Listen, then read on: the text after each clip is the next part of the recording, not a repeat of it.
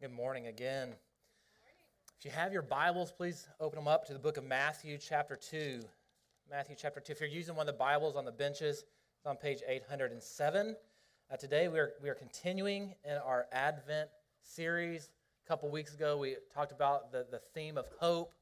Last week, we talked about the theme of love. And today, we are going to be talking about the theme of joy. And I think it's right that we talk about joy at Christmas time because it's, it's central to, to the season. And we see that in, in, in how we use joy. You drive down the road in, in certain neighborhoods, it's like all decked out with lights, and you'll see joy emblazoned in lights on people's houses or in your yard ornaments. We, we sing songs about joy. I think most of the songs we sang this morning during the season have, have had joy and been had joy as a theme. Uh, ornaments on our tree have the word joy on them. My favorite on ours is, is, a, is an ornament that a student made for my wife when she was teaching, and they basically spelled out joy with, with uh, Scrabble tiles. And so that's hanging on our tree. Uh, and, and, when we read the birth narratives, whether it's in Matthew or Luke, uh, the theme of joy and that word joy is just sprinkled throughout all those narratives. So it's, it's good and it's right for us to consider joy this Christmas season. But I think to do that, we have to begin by, by defining joy because it's one of those concepts, it's, it's one of those ideas that it's, that it's hard to wrap our mind around. So, th- this is the way, after, after reading the Bible and uh, these past weeks of trying to prepare for the sermon, I was reading different references for joy. Th- this is what, what I walked away with defining joy. It said, Joy is, is an emotion that's produced by a hopeful expectation. So, joy is an emotion, and it's produced by a hopeful expectation. We're expecting something in the future, we are hoping for something in the future, and that produces a, a feeling, an emotion within us, and that emotion is, is defined as joy. So, I, I think oftentimes, especially around Christmas season, we, we think of joy and we think of happiness. We think of that Norman Rockwell type of Christmas scene that you see on calendars or Christmas cards, back when we used to send Christmas cards without our pictures on them. Um, but, but it's true. And, and I think about my childhood growing up, and I almost think about that Norman Rockwell type of, of picture. Uh, oftentimes, in fact, every Christmas Eve, we would have Christmas in, in Killeen. My grandfather and grandmother lived in North Killeen on 2nd Street, and we would get there during the day pretty early you know how most families, it's Christmas, it's time to open up your gifts. You wake up and gifts are the first thing you do. I think my family liked to play like mind games on all the kids. And so we would get to my grandmother's house and maybe we'd want to open up gifts. We'd see all the lights and the trees and the gifts with their names on them. They're, no, no, no. We, we can't open gifts because we, we've got to like cook supper. Um, it was supper because we were country. It's dinner for everyone else. Uh, but we had to cook we had to cook supper and, and so we had to wait for everyone to cook everything that took so long to cook. The smells were great but when it's finally ready we would we would eat and we'd be ready for presents but the adults would be like no no no not yet. We've, we've got to wash dishes because heaven forbid we open a gift when there's a dirty dish on the counter. And so we had to wait for all the dishes and you think all right it's time to open gifts and we'd all gather in the room with the tree. But it wasn't time yet because my grandfather or someone else there had to open up the Bible to the book of Luke, chapter 2, and, and read the story of, of the shepherds in the field. And, and we had to do that. And then it still wasn't time yet because they wanted to sing like every Christmas carol that was ever written. And not just any in every Christmas carol, but the last one always had to be the 12 Days of Christmas, which was the longest song in the world. And only then and after them could we like pass out the gifts and tear into them.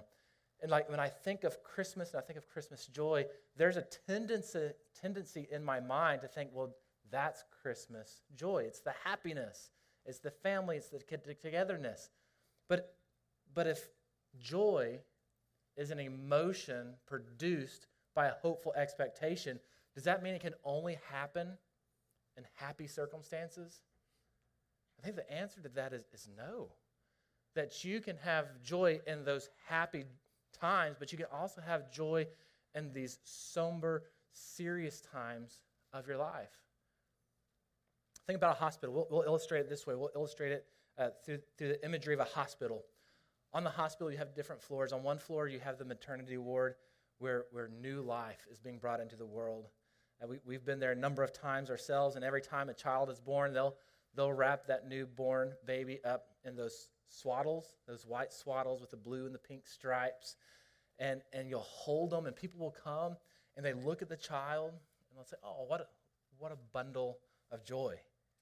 It's a joyous occasion, it's a happy occasion because new life has been brought into the world. God has blessed you with, with fruit, and you have this child, and there's a hope of what this child will mean to your family. There's a hope of who this child will become, and it, it's a joyous occasion.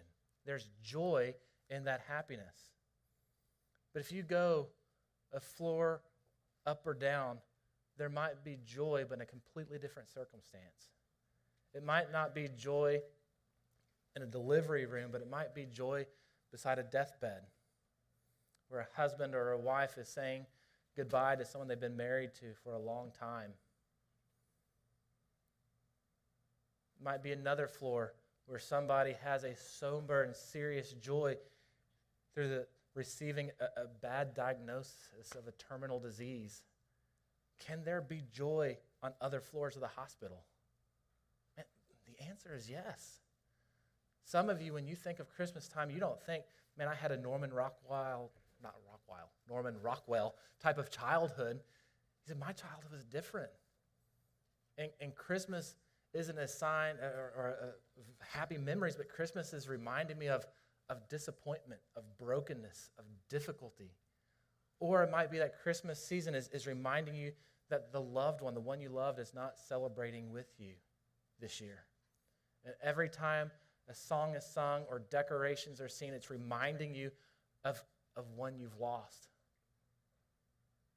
It might be that this is not a, a happy circumstance for you because it very well might be that you're thinking, this is one more Christmas season while my spouse is deployed. And, and I'm not going to get to celebrate with them this year once again. Can you have joy, the joy of Christ in those circumstances? The promise of Scripture is yes. That joy is just not for those happy times, but joy can be had regardless of the situation that you find yourself in. Our story today in the book of Matthew, chapter 2, talks about the joy that we can have in Christ. And we need joy in our world. We need joy because we live like in an age of outrage where every time I get online, I feel like everything's written in all caps all the time, like yelling at me and beating me down, talking about how everything is broken and you can trust no one and everyone is out to get you and out to ruin everything. And like a moth to a flame, I just keep going back. We need joy because we live in a broken world that's filled with outrage. We need joy because next Sunday we're going to have a prayer service to help end human trafficking. We need joy because there, there, is, there is a fundraiser right now for Foster Love Bell County to help foster kids. We need joy because we live in a broken world that can feel hopeless. But joy, this emotion that is produced by hopeful expectation, tells us that we are expecting something different out of this broken world. Matthew 2, chapter 2, verses 1 through 12, tells us who that source of joy is. Let's read it. Matthew 2, beginning in verse 1, going through verse 12. Now, after Jesus was born in Bethlehem of Judea in the days of Herod the king, this is, this is not the same Herod that Jesus spoke to before he was crucified. This was that guy's father.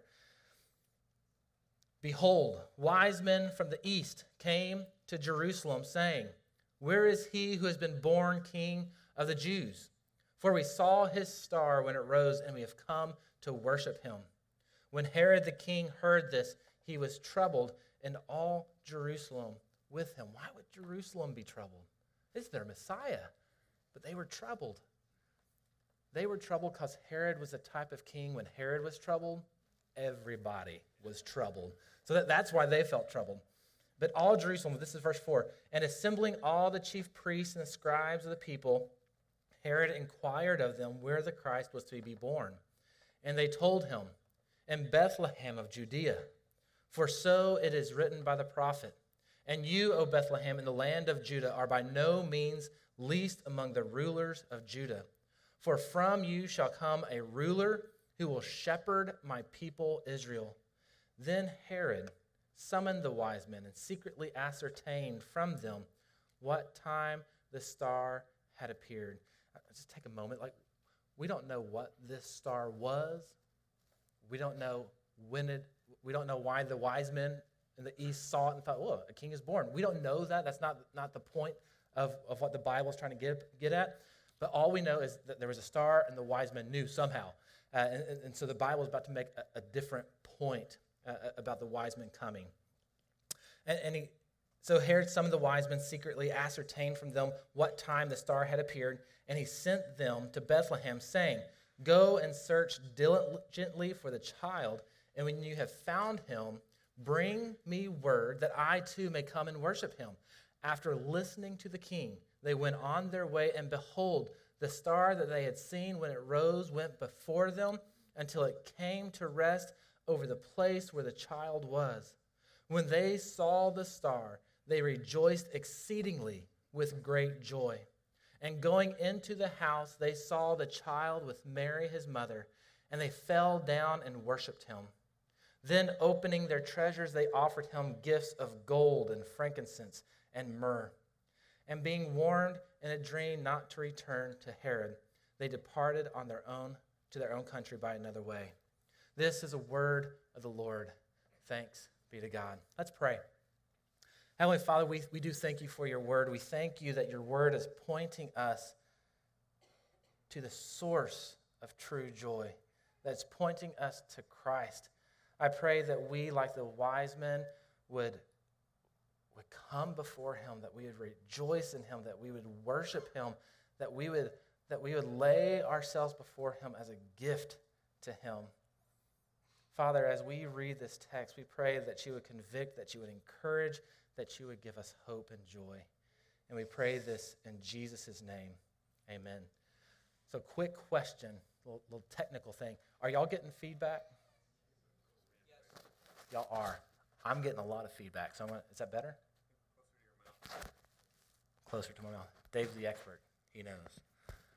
All right. Is that better? All right. So I think Joseph's out there. He'll, he, he knows what he's doing. He'll, he'll take care of it. So there might be some up and down as we get it, as we get it all. Oh, wait. Okay, I'm to keep going.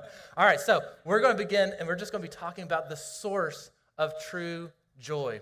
The source of true joy. This passage points us to who true joy is. The true joy is, is Christ. These wise men found true joy.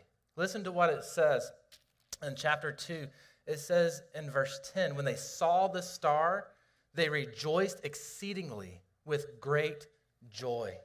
Listen to how those words are modified. They rejoiced exceedingly with great joy. That word joy and rejoice have the same root word, and here they are in the same sentence rejoiced exceedingly with great joy. They're trying to make a point that they were overwhelmed and they were filled up with this emotion because they had hope. What was their hope in? Their hope was in finding this child who was born.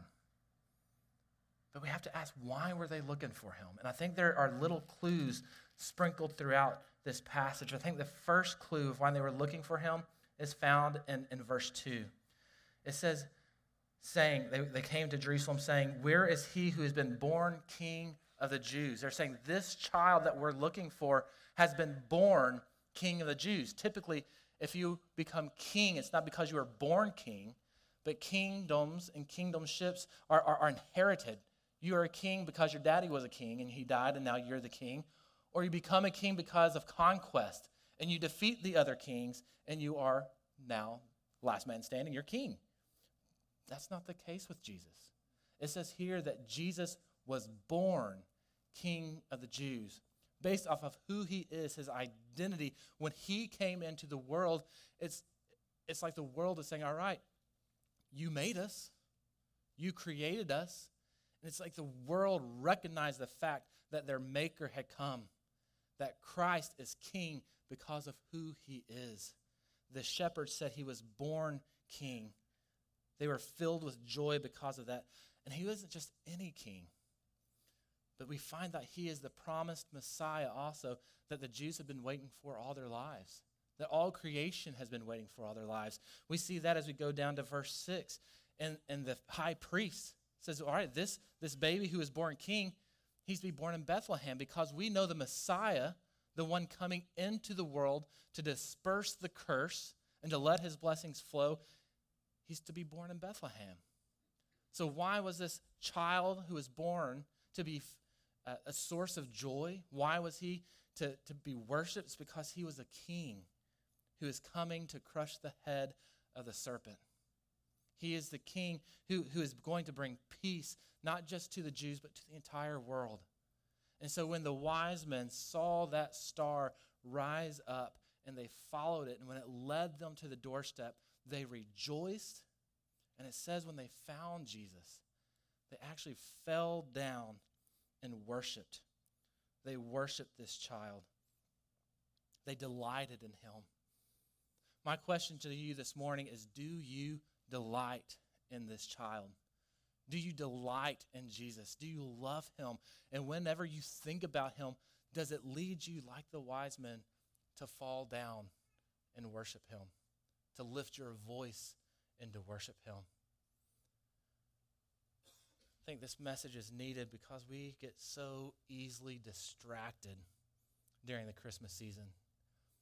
It's so easy for us to forget that this season is all about celebrating God putting on flesh and dwelling among us. And it's so easy to get wrapped up uh, in the distractions of the season. It's so easy to get wrapped up in thinking, well, I've got to decorate inside of my house and outside of my house. The other day, my, my kids were in Dallas, and they've been saying, they've been seeing other people with their like float up balloon things in their yard and lights on the house. like, Dad, when are we going to get our lights? So I thought, man, they have a hopeful expectation of lights. So while they were in Dallas, I was home by myself. I was like, I'm going to surprise them. They're not going to get home till the evening. It's going to be dark. They're going to turn the corner in my neighborhood and see our house lit up. And so I get out there on my ladder and I put those lights up. And, and I'm just waiting for them to get home to see like the, the joy on their faces and their eyes light up. And, and what happens is when they turn the corner and the, the doors open up, they're all asleep. Um, they see it the next day and they're like, oh, lights. And I'm like, oh, come on. But I, I had this expectation put on me. And it's like, all right, I've got to do all these expectations of decorating and sending out Christmas cards. And my wife wants to address all of them by hand because it's a personal touch. And, and there's all these expectations of making sure it's all perfect, of making sure that we give our, our children an experience or give ourselves an experience of the Christmas season. And it's so easy for us to forget that this season is all about Jesus. It's so easy for to forget that that 2000 years ago a light began to shine in the world to disperse the darkness to bring hope to those who had no hope. Don't be distracted. It might be a good conversation for you to have with your family of what's distracting us this season. That doesn't mean you don't decorate your house. That doesn't mean you don't send out Christmas cards with handwritten notes on them. That doesn't mean you do all those other things, but it does mean we reorient our mind to remember why we give gifts, to remember why we celebrate, to remember why we sing all these joyful songs. Is because of who Jesus is and what he has done in this world. And we need to remind ourselves of that because there is false joy in the world.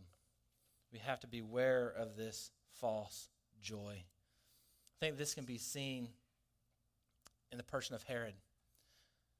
Herod, uh, he's a powerful man. If you read the history books, he's fascinating. He, uh, he was appointed king by the Roman government, by the Roman Senate, before there was a Caesar. And whenever there was a competition between Mark Antony and, and Augustus, he, I want to say he actually chose the wrong side. And after all the all everything fell apart, he was still king when, when the opposite side won. So this is a guy who knew politics. He knew how to play a role. He was powerful.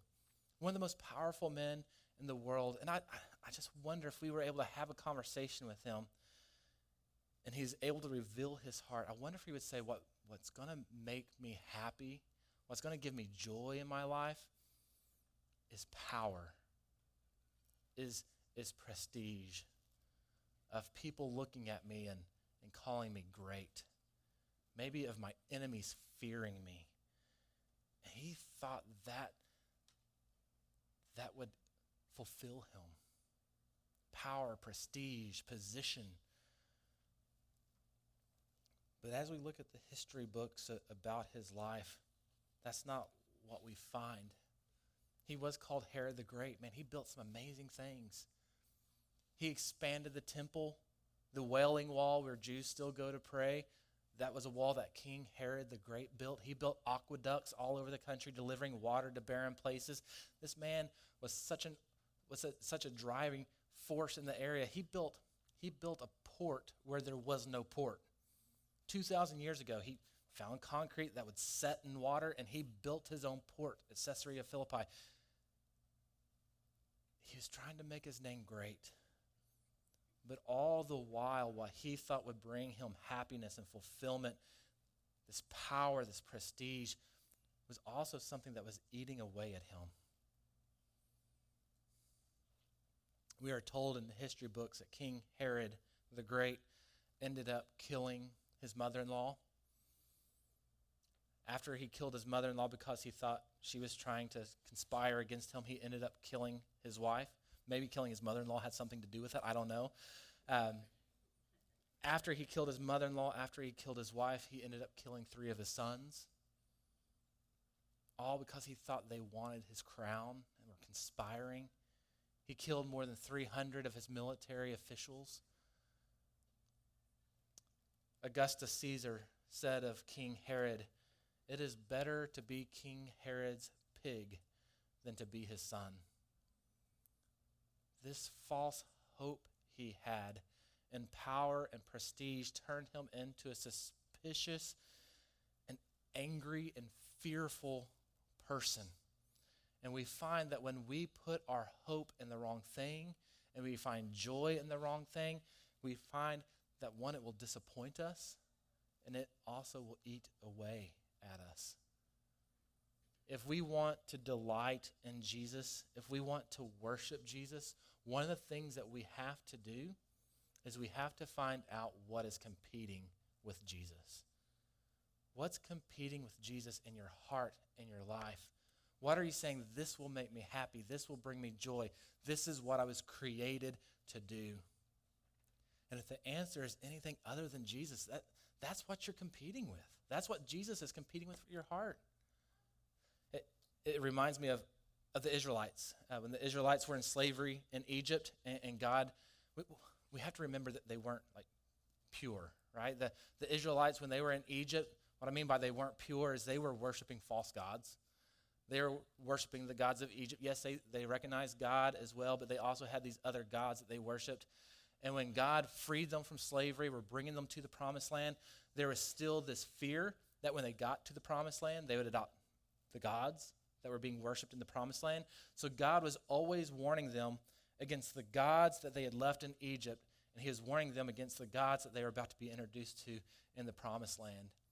And He's saying, I don't want you to worship any of them. I want you to worship me and me alone. And what we find in our hearts is that we're always tempted to go back to worship these gods that we used to worship, or we're always tempted to worship new gods. We're always tempted to put our hope in the things that we always thought would bring us hope relationships, position, power, security. And when those fail, we're tempted to find our hope in other things. Jesus is saying, I, I won't share your heart. I, I don't want to share your heart. Jesus, there's one seat on that throne, it's for him. So what are what's competing for, for your joy? What's competing for your hope? I think we, we have to really like boil it down, find what we're competing with, and begin to just destroy it in our lives. To put our hope in Jesus, we have to find out what these false joys are. This leads us, when we realize there are false joys, it reminds us that we have to also pursue a, a true joy. We have to pursue true joy. So not, not only are we freed from our past gods, not only should we resist these future gods that we're tempted to worship, but Scripture tells us that, that we need to pursue Christ. Like the wise men, what did they do? They left the security of their homes, they left the comfort of their homes, where they knew their roles, they knew what they're supposed to do. They left all that behind to go on this journey to follow a star on roads that were probably a little dangerous, filled with robbers who would uh, assault them and steal from them because they had some treasure with them, remember? They then went into the presence of one of the most powerful men in the world and made an enemy of him. They pursued Christ. They followed this promise of hope and joy. And we, like them, need to pursue joy. So, how do we do this? I think there's a hint that Jesus gives in the book of John, chapter 15. This, this is what the Bible says in John, chapter 15. You, you don't have to turn there, it's two verses. I'll, I'll read it for you. Jesus said this As the Father has loved me, so I have loved you. Abide in my love. If you keep my commandments, you will abide in my love. So let's, let's, let's condense down what Jesus is saying here. He's saying, I've loved you. I want you to abide in me. The way you abide in me is by keeping my commandments. He continues on. If you keep my commandments, you will abide in my love, just as I have kept my Father's commandments, and I abide in his loves. These things I have spoken to you, that my joy may be in you, and that your joy may be full. So Jesus is saying, I love you. I want you to abide in my love. You abide in my love by keeping my commandments. If you keep my commandments, my joy will be in you, and your joy will be filled, will be full. So you understand the progression. Be with God, obey his commandments. Your joy will be full. And then he tells us the commandment to keep. This is my commandment that you love one another as I have loved you. Once again, follow the progression. Jesus says, I love you. I want you to abide in my love. You abide in my love by keeping my commandments. My commandment is that you love one another as I have loved you. When you do this, your joy will be full.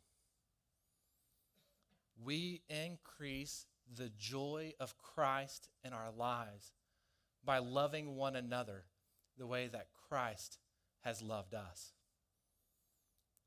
How did he love us? He loved us by giving his life for us. He loved us by laying down his life upon the cross for us. I was trying to think of a way to illustrate this type of love, and it hit me last week. Last week, I was, I was preaching out in Gatesville, and there was a man in the service I met before the service began. His name was Jack, and he told me, he's like, I'm, I'm, I'm older than I look. He says, I'm actually a World War II vet. He's in his 90s. And, and when he told me that, I couldn't help but think about my grandfathers. Both my grandfathers fought in World War II, one in the Pacific, uh, one, one in, on, the, on, the, on the European front. My grandfather that we did these Christmases with here in Killeen, uh, his journey took him to, to Africa, where he fought in Africa. And after they finished up in Africa, they, they went up into the peninsula of, of Italy to fight there. While he was in Italy, my grandfather was captured by the Germans and he became a POW. And I, I can tell you, I love mo- both my grandfathers, but this grandfather, we, I think we had like a special connection. I spent like every weekend at his house. This was a man who was very serious. Uh, but whenever I would sleep, I always slept in, in his bed with him. He would always tell me stories, and he would like put voices. Like if he was the pigs, his voice would get really high, and, and like you'd never see this in him at any other time. I feel like. But the whole time I knew him, and he would tell me stories like the three little pigs or David and Goliath, or stories about him becoming a POW. All my life, I had never heard him speak a bad word against his enemy, about against those who he fought against, about those who captured him, about those who put him in a POW camp. what he did say, he said they didn't want to be there any more than I did. And he would tell a story about when he was being taken to his POW camp. He said he was up on top of this tall truck moving supplies for the war back and forth, and he had a guard who was assigned to him. And he said every time they would go underneath a power line or something that could, that could hit them, he said that guard would lay him down on the supplies of the truck and then lay his body on top of my grandfather. And this is how my grandfather interpreted what was going on. He said, I, th- I think he was looking out for me. He, he was protecting me from the danger that, that was above us. I think, what a picture of what Christ did for us. While we were yet enemies, Christ died for us. While we were rebelling against God, God laid his life on us to cover us from that which would harm us. Jesus said, I want your joy to be full. And your joy will be full when you keep my commandment to love one another the way that I have loved you. How's your love these days? Are you a person who says, I want to pour out my life in service to others? I want to see what their needs are and I want to meet their needs. I want to see where they're hurting and I, I want to be like a balm for their pain. Or are you walking through this life with your hands out and you're saying, What's in it for me? How can I be served? How can other people make me happy? Christ is calling us to live life the way that He lived life in service and sacrifice for other people. And it's when we are willing to die and to lay ourselves out that we find true joy. But we have to pursue it. We need joy in this life. We need a hopeful expectation in who Christ is, what he has done, and what he will do when he comes again. We see it in Matthew chapter 2, the rest of the story. Y'all know Paul Harvey? Anyone remember Paul Harvey? Or is he like for old people now? All right, Paul Harvey, he says the rest of the story is, is a great radio program. Here's the rest of the story. The wise men find Jesus. They find the source of true joy. They rejoice exceedingly with great joy. They, they fall down and worship. They lay out their gifts. And then they are warned not to go back to King Herod. Because in that secret powwow meeting they had where Herod drew them in close and said, Guys, I, I want to worship him too. They realized that Herod didn't want to worship this one who was born king. They wanted to kill him. So when, the, when Herod realized he had been tricked, the rest of Matthew records what happens. Herod, once again, in fear of what he might lose, brings up his guard and sends it out to Bethlehem and systematically begins to kill every child that was born since the star appeared. He killed every child that was two years old or less. When you read the research, you find that that was 10 to 30 kids in that area. It's a small village, so it's 10, 10 to 30 kids were probably killed during that time. I grew up in a small town, about 800 people. Imagine being in a small town and 10 to 30 two year olds were murdered. There's not a parent, not a person that wouldn't be affected by that. Either you are a mom or a dad or a grandpa or grandma or, or you are a brother or a sister or you are a neighbor to somebody whose life has just been torn apart. The Bible is hard. I, th- I think we can look at this and we can say, God, if you're all good and you're all powerful, why did you let this happen? Or you could look at Jesus and say, Jesus, look what you did. You came, You caused this, and then you ran off and you were safe in Egypt. So people can blame God, they can blame Jesus. Man, I, I just ask you to take a different approach. And don't say, God, why did you do this? But you can look at this story and say, this is why Christ came. This is why Christ came to, to end things like this. Because when we look at the story of these 10 to 30 kids who were killed, we have to realize this was not a one time thing that happened. But atrocities and depravities happen all the time, every day in our world. The very fact that next Sunday we're praying against human trafficking, or the fact that we have to have a, an organization like Foster Love Bell County for, for kids who are in danger, or, or the, the fact that we have to have those things tells us and yells out that we need a Savior. The hope of the gospel, the truth of the gospel, is that Jesus came into the world to be that Savior. One of my favorite songs at Christmas time is one that we sang this morning. It's called Joy to the World. Favorite Christmas trivia that I ever have is, is that that's actually not a Christmas song. Did y'all know that? Joy to the World wasn't written as primarily as a Christmas song. It's written by Isaac Watts, and he, he wrote the song based off of a meditation on the Psalms. And, and this song, Joy to the World, wasn't about the first coming of Christ when he came as a baby, but this song is about the second coming of Christ, of him coming into the world as a reigning king. I want you to listen to one of the verses. It says, No more let sins and sorrow grow, nor thorns the, infest the ground. He comes to make his blessings flow as far as a curse is found. Whenever sin came into the world, the world became cursed, it became broken, it became a place of pain and sorrow and grief.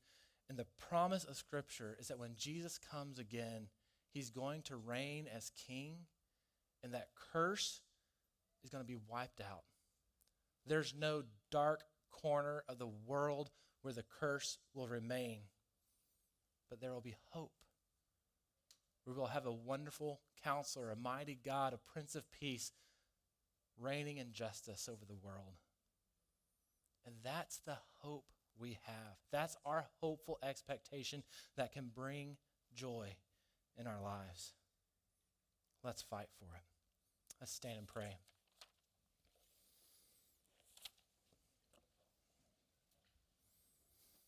Heavenly Father, we thank you for your word, and we thank you that Christ put on flesh and dwelt among us. We thank you that, that He is delivering hope to us, and that hope will produce joy. Help us to be a joyful people because of who you are and what you've done in our midst. Help us, O oh Lord, to point other people to that joy as well. We pray this in Jesus' name. Amen.